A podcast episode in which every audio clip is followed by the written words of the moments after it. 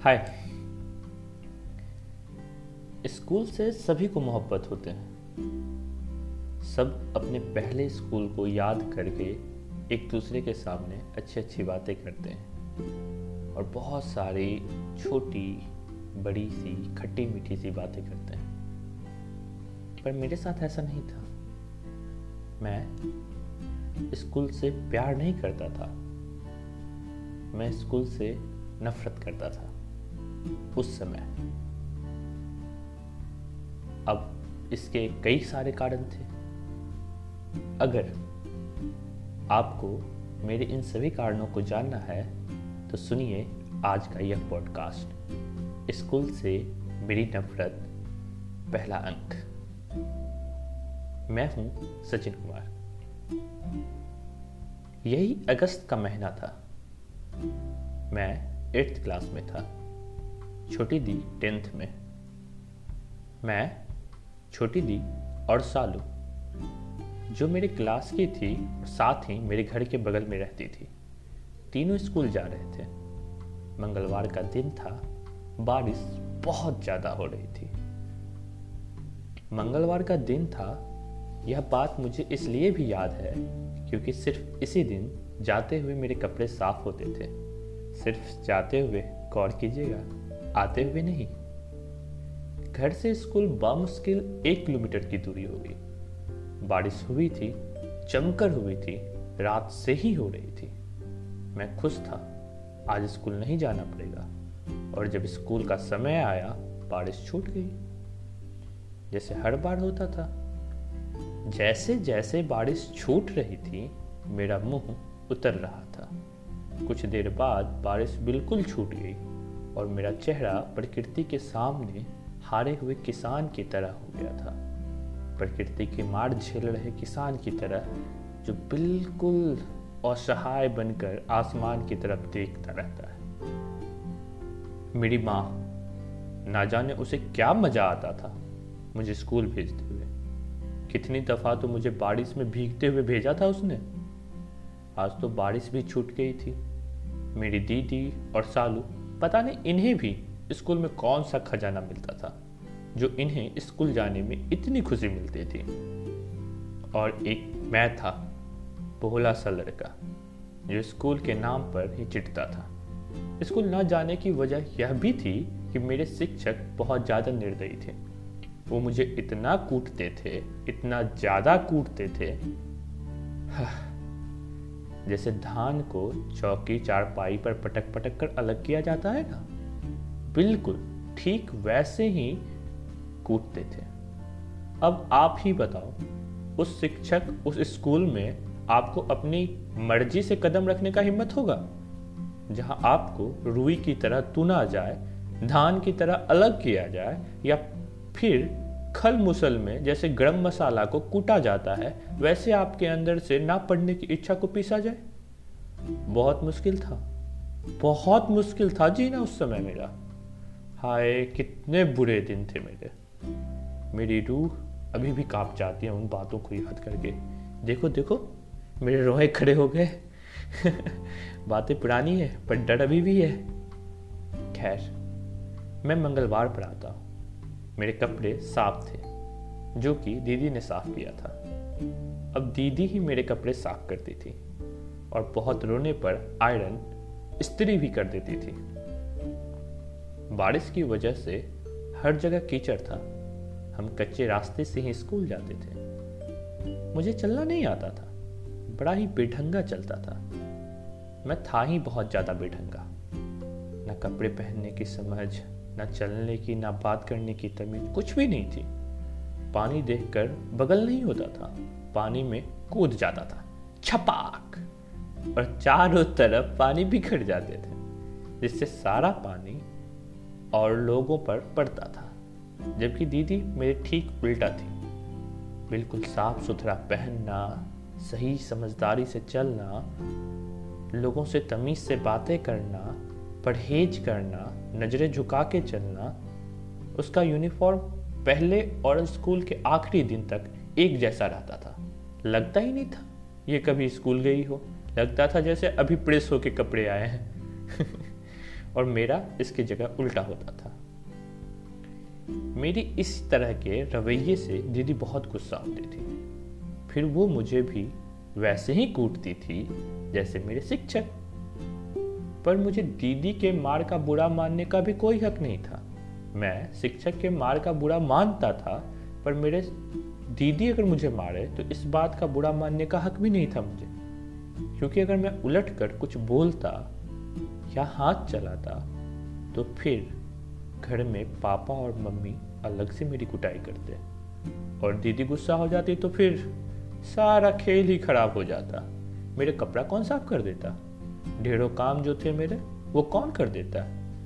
इसलिए मैं फालतू कुत्ते की तरह चुपचाप मार खाता और गाली सुनता।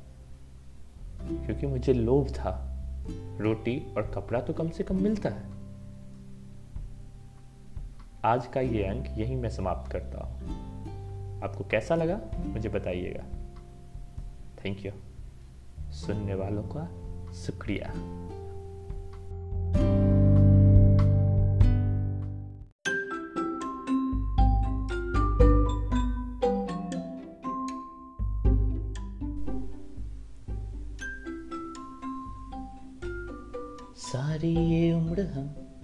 मर के जी लिए एक पल तो अब हमें जीने तो जीने तो ना ना ना ना ना ना ना ना ना ना ना ना ना ना give me some side give me some rain give me another chance I want to grow up once again hi आप ये क्या सुन रहे थे? कोई ना, बस मैं ऐसे ही गुनगुना दिया। मुझे पता नहीं मैंने क्यों गुनगुनाया। तो फिर आज हम किस लिए इकट्ठा हुए? आज हम फिर से वही बात करेंगे। स्कूल से मेरी नफरत, भाग दो। हाय, मैं हूँ सचिन कुमार। बातें करता हूँ। तो फिर चलते हैं स्कूल से मेरी नफरत के भाग दो में। उस दिन भी मतलब मंगलवार। इन सभी चीज़ों के बीच मैं अपनी नापसंद जगह जा रहा था। कहा? वही स्कूल, जो मुझे सबसे गंदी जगह लगती थी। आसमान साफ़ था। उस समय इस दुनिया में मैं ही अपने आप को सबसे ज़्यादा बदनसीब मानता क्योंकि मैं जिस रास्ते से जाता था, उसे हमारी बोलचाल की भाषा में गोड़वा टोला कहता था, यानी कि यादव जी का मोहल्ला। उस टोला या मोहल्ले में से जब मैं गुजरता था तो मेरी उम्र के जितने भी बच्चे थे, वो कभी स्कूल नहीं जाते थे। सब पतंग उड़ाते थे, ताश खेलते थे और ढेरों खेल खेलते थे। मैं उन्हें देखकर सोचता था, काश इनके जैसे ही मेरे माता पिता होते तो मुझे भी कभी स्कूल जाना नहीं पड़ता। पर इतना अच्छा नसीब कहाँ था मेरा? आसमान में पतंग उड़ रहे थे। पतंगों से मेरा अजीब सा रिश्ता है। इसलिए हर जगह आपको मेरे कहानियों में पतंग ज़रूर आ जाएँगे। आसमान में पतंग उड़ रहे थे। मुझे पतंगों से बहुत ज़्यादा वाला लगाव था। मैं आसमान देखकर ही चल रहा था। जब मेरे मैथ्स में अच्छे अंक आते थे मतलब 93, 94, 98 जब अंक मुझे मिलते थे तब मैं आसमान में उड़ने का ख्वाब रखता था। साथ ही बाढ़ में पढ़ने का भी भावा एटॉमिक रिसर्च सेंटर बहुत इच्छा थी वहाँ जाने की। पर उम्र के साथ धीरे धीरे मैथ्स में अंक कम आने लगे और मेरा सपना भी कटी पतंग की तरह धीरे धीरे ओझल हो गया। पतंग से जुड़ी हुई बहुत सारे किस्से हैं, पर यहाँ कहना उचित नहीं होगा। उसे किसी अगले पॉडकास्ट में सुनाऊँगा। चलिए आगे बढ़ते हैं। मेरी नज़र पतंग पर थी और नीचे बारिश की पानी में मिला हुआ गोबर था। फिर क्या था? मैंने, जो मैं हूँ, उसने केक काट दिया। गोबर मिलाद पर गई। मैं अभी भी आसमान में पतंग देख रहा था। मैं अनजान था कि मेरे पैर गोबर में पड़ गए। मेरे साथ जो मेरी दोस्त सालू थी, वो हंसने लगी। और वहीं मेरी दीदी इस मेरी हरकत से पूरी तरह गुस्सा हो गई और उसका चेहरा लाल लाल हो गया। एक ही काम से मैं दो लड़कियों में दो अलग अलग तरह के भाव को समझने की कोशिश कर रहा था कि इसी के बीच मेरी दीदी अपने बाएँ हाथ की कलाई पर अपने लोहे की चूड़ी या करा को समेट कर मेरे पीठ के ऊपर गर्दन पर पीछे मेरे रज्जू के ऊपर सिरे पर दो तीन मुक्का बजा दिया। मैं सन्न से रह गया। मुझे कुछ समझ नहीं आ रहा। वो जिस जगह पे मारती है, वो जगह बहुत ही कोमल थी। चोट बहुत ज़्यादा लगती है। दो चार मिनट के लिए मुझे तो होश ही नहीं रहा था कि मैं क्या करूँ, क्या बोलूँ, क्या देखूँ। कुछ भी नहीं पता था उस समय। दीदी बोलती है, बुआ, अब ना नीचे देख कर चला। आसमान नहीं। मैं अभी भी पतंगों को ढूंढ रहा था, पर सिर ऊपर नहीं कर रहा था। क्योंकि अभी भी गर्दन में दर्द हो रहा था। मैं अपने चप्पल में कहीं पतंग ढूंढ रहा था। आँखें भर आई थी। आँसू से आँखें लबलबा चुकी थी। आँसू इतना ज़्यादा हो गया था, इतना ज़्यादा आँखों में हो गया था कि मैं उसका बोझ नहीं उठा पा रहा था। और मैंने उन्हें, मैं उन आंसुओं की बूंदों को गिराने के लिए जहाँ आँखें बंद करता हूँ, और जब तक मैं मैं उसे खोलता हूँ कि मेरा सिर का ऊपरी हिस्सा, यानी कि ललाट या आप फोरहेड कहते हैं, वो किसी ठोस चीज़ से टकरा जाता है। ललाट के बीचों बीच फोरहेड जिस जगह पे महादेव या शिव जी के त्रिनेत्र होते हैं, बिल्कुल वहाँ पे मुझे चोट लगती है। और कुछ ही देर बाद मेरे सिर के बीच में महादेव के जैसा त्रिनेत्र उभर जाता है। बहुत दर्द हो रहा था।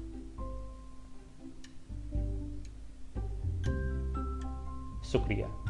सुनने वालों का बहुत बहुत शुक्रिया। आगे अगली पोस्ट में मिलते हैं।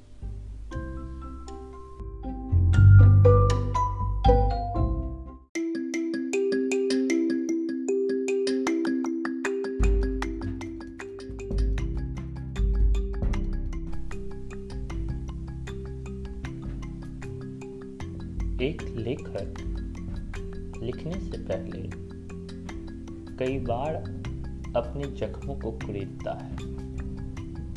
और फिर वह जो भी महसूस करता है, वही लिखता है। कभी वह कालजयी रचना बन जाती है तो कभी वह कूड़े की शोभा बढ़ाती है। इसे भी कहने से पहले हर बार मैं अपना कद छोटा करता बिना मूछे वाली अपनी शक्ल को याद करता। अपनी पुरानी हरकत, शरारतों को याद करता। कई बार आँखें बंद कर खुद को देखता। मैं तब कहाँ था? और आज कहाँ हूँ? खुद को ही ढूंढता। हाय, मेरा नाम सचिन है। और मैं बातें करता हूँ। आप लोग कैसे हैं? आज स्कूल से मेरी नफरत का तीसरा अंक है। बहुत दिनों बाद यह तीसरा अंक मैं रिकॉर्ड कर रहा हूँ। कुछ समस्याएँ थी और बहुत सारा काम था, इस वजह से ये नहीं कर पाया। पर मुझे ये करना था, क्योंकि इससे मुझे बहुत सारी ऊर्जाएँ मिलती हैं। तो मैं आ गया आप लोगों के बीच में। तो फिर देर किए बिना शुरुआत करते हैं। स्कूल से मेरी नफरत भाग तीन मैं क्लास सेवन में था। पहली घंटी या पीरियड्स मैथ की थी। शिक्षक राजेंद्र चौधरी, उर्फ़ मकुआ सर। मकुआ शब्द का प्रयोग हमारे यहाँ बच्चों को डराने के लिए करते हैं। जैसे कि, दूध पी लो, नहीं तो भूत आ जाएगा। या फिर, सो जाओ, नहीं तो झोला वाला बाबा आ जाएँगे। ये सब कहने से बच्चे डर जाते हैं और दूध पी लेते हैं और सो जाते हैं। कुछ इसी तरह का प्रयोग मकुआ सर के लिए भी किया जाता था। क्योंकि उनका वास्तविक नाम राजेंद्र चौधरी था। इसलिए मैं उनका नाम राजेंद्र चौधरी ही लिखता हूँ। राजेंद्र सर दिखने में बड़े ही बदसूरत थे। बिल्कुल उनका उपनाम उनके चेहरे से मेल करता था। पर यह नाम उनके चेहरे की वजह से नहीं था। दरअसल वो मैथ्स के बहुत अच्छा पढ़ाते थे। एकदम से सुलझा सुलझा कर आसान कर देते थे। बिल्कुल माँ की तरह एक एक चरण एक एक निवाले की तरह पुचकार पुचकार कर पढ़ाते थे। और जहाँ सवाल बनाने में बच्चे सबसे ज़्यादा जल्दी करते,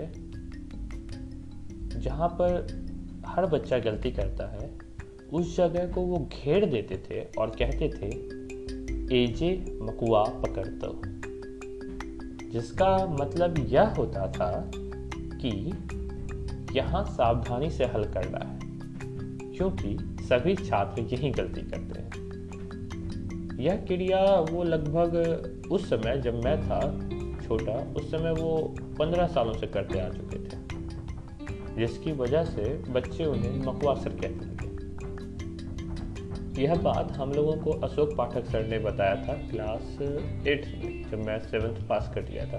लेकिन उस वक्त तक हमें पता नहीं था कि उनका नाम मकवा क्यों है।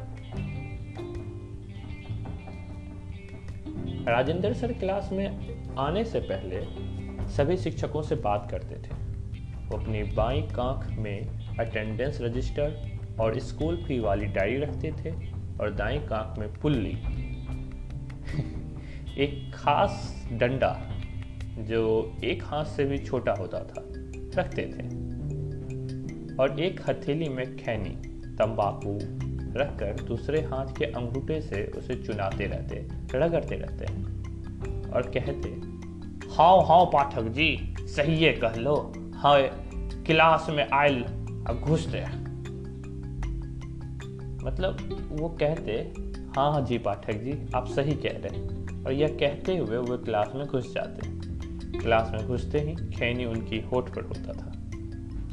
और सबको पता है, अगर खैनी होठ पे गया मतलब बुद्धि वर्धक चूर्ण है वो, उनको जैसे पता नहीं आइंस्टीन या फिर कौन आ जाते थे उनके दिमाग में। सारा फॉर्मूला, सारा अंक उन्हें याद आ जाता था एक खैनी की वजह से। नियमबद्ध तरीके से वो हाजिरी अटेंडेंस ले रहे थे। एक दो तीन चार पाँच छ सात सातवा मेरा था। मैंने बोला यस सर मेरी हाजिरी लग। गई वो मेरी आवाज़ पहचानते थे। मेरी आवाज़ दूर से आई थी। वो चश्मे के ऊपर से अपने चश्मे को थोड़ा सा नीचे किया और तब उसके बीच से मेरी तरफ़ देखते हैं और कहते हैं हम्म, पीछे बैठा है। मैं उन्हें देखकर आशुतोष के पीछे छिप रहा था। वह मन में कहते हैं हम्म, आगे की हाजिरी लगने लगी फिर। वो चौदह पर जाकर फिर रुक गए। सात आठ नौ दस ग्यारह बारह तेरह चौदह। और चौदह पर जाकर वो फिर रुक गए। ये रोल नंबर था मेरे क्लास के उस इंसान का। जो आज तक दुनिया के किसी भी जगह, किसी भी काम के लिए समय पे नहीं पहुँचा होगा। शायद पैदा भी। चोरी चोरी चोरी मुझे तो लगता है, अपने दोस्तों में मैं बातें करता हूँ तो कहता हूँ, शायद वो पैदा भी देर से हुआ होगा। ये था मेरा दोस्त मिशन। बार बार सर चौदह चौदह चौदह बोल रहे थे। पर क्लास में था ही नहीं। सर बोलते हैं कि हमको पता है, ये लेट गाड़ी फिर लेट ही आएगा और ज़रूर आएगा, इसलिए हम इसका बना देते हैं। मिशन का आगे कहीं नहीं ज़रूरत है। फिर भी मैं बता देता हूँ, क्योंकि वो मेरा बहुत ही करीब और बदमाशी करने वाला एक गैंग का छोटा सा मेंबर टाइप से कह सकते हैं। क्योंकि मैंने बदमाशी बहुत लड़कों के साथ किया है, इसलिए उसे मेरा एक छोटा सा एक कॉर्नर दिया है। मिशन? एक ऐसा लड़का था, अभी भी ज़िंदा है, अभी भी वैसा ही है, जिसको दुनिया का सारा ज्ञान होता था। जैसे मैं कहता, ये बेंच लगभग पाँच फीट की होगी। ये बात उसे नहीं जमती। वो कहता, नहीं नहीं, सचिन गलत कह रहा तुम तो। तुम तुम तुम गलत कह रहे हो। हाँ यही टोन थी इसकी। तुम तुम गलत कह रहे हो। तो उस बात को वह तुरंत काट देता और कहता, नहीं, यह बेंच पौने पाँच से ज़्यादा और सवा पाँच के बीच में होगा। ये सुनकर मैं दो चार गाली दे देता और आशुतोष मन ही मन उसे अच्छे से पड़ोसता मैं अगर कहता कि वो सड़क वो सड़क पे देख रहे हो, वो कौन जा रहा है? आँसू तो मिशन, आँसू को ऐसा मैं कहता, उससे पहले ही मिशन बोल पड़ता। अरे अरे, मैं जानता हूँ इसको। ये मेरे फूफा के मौसा के दादाजी का लड़का है। मतलब सड़क पर जो भी जाता है, उसके दूर से नज़दीक का कोई ना कोई ज़रूर होता था। मतलब सीधा समझ लो हवाबाज था। डिंग बहुत ज़्यादा हाँकता था। फाल मारना या फिर जितना सोअप कह सकते हो, सब कुछ वही करता था। मिशन कहीं भी सही समय पर नहीं पहुँचता। यहाँ तक कि हम सब के लिए जो स्पेशल टेंथ का बोर्ड एग्ज़ाम था, चाहे वो प्री बोर्ड था या फिर फाइनल बोर्ड का एग्ज़ाम था, वो दोनों जगह लेट पहुँचा। और टीचर और निरीक्षक से पैर पड़ के अंदर रूम में गया था एग्ज़ाम देने के लिए। धुरफंदी करने में सबका पाप था। सबको पटाकर अपना काम निकाल लेता था। मेरे ख्याल से एक दो बार तो यमराज को भी चकमा दे के ये कहता होगा, अंकल, कल आना ना। आज मुझे थोड़ा सा प्याज लाने जाना है। खैर, वापस मैं क्लास में आता हूँ। राजेंद्र सर पैथागोरस प्रमेय पढ़ा रहे थे। आधा प्रमेय पढ़ा दिए थे, तभी बाहर से आवाज़ आती है मैं आई कमिंग सर बिना घूमे, बिना अपनी आँखों की पुतलियाँ को घुमाए, राजेंद्र चौधरी सर कह देते हैं, देखो, पक्का वही होगा। और क्या? था वही।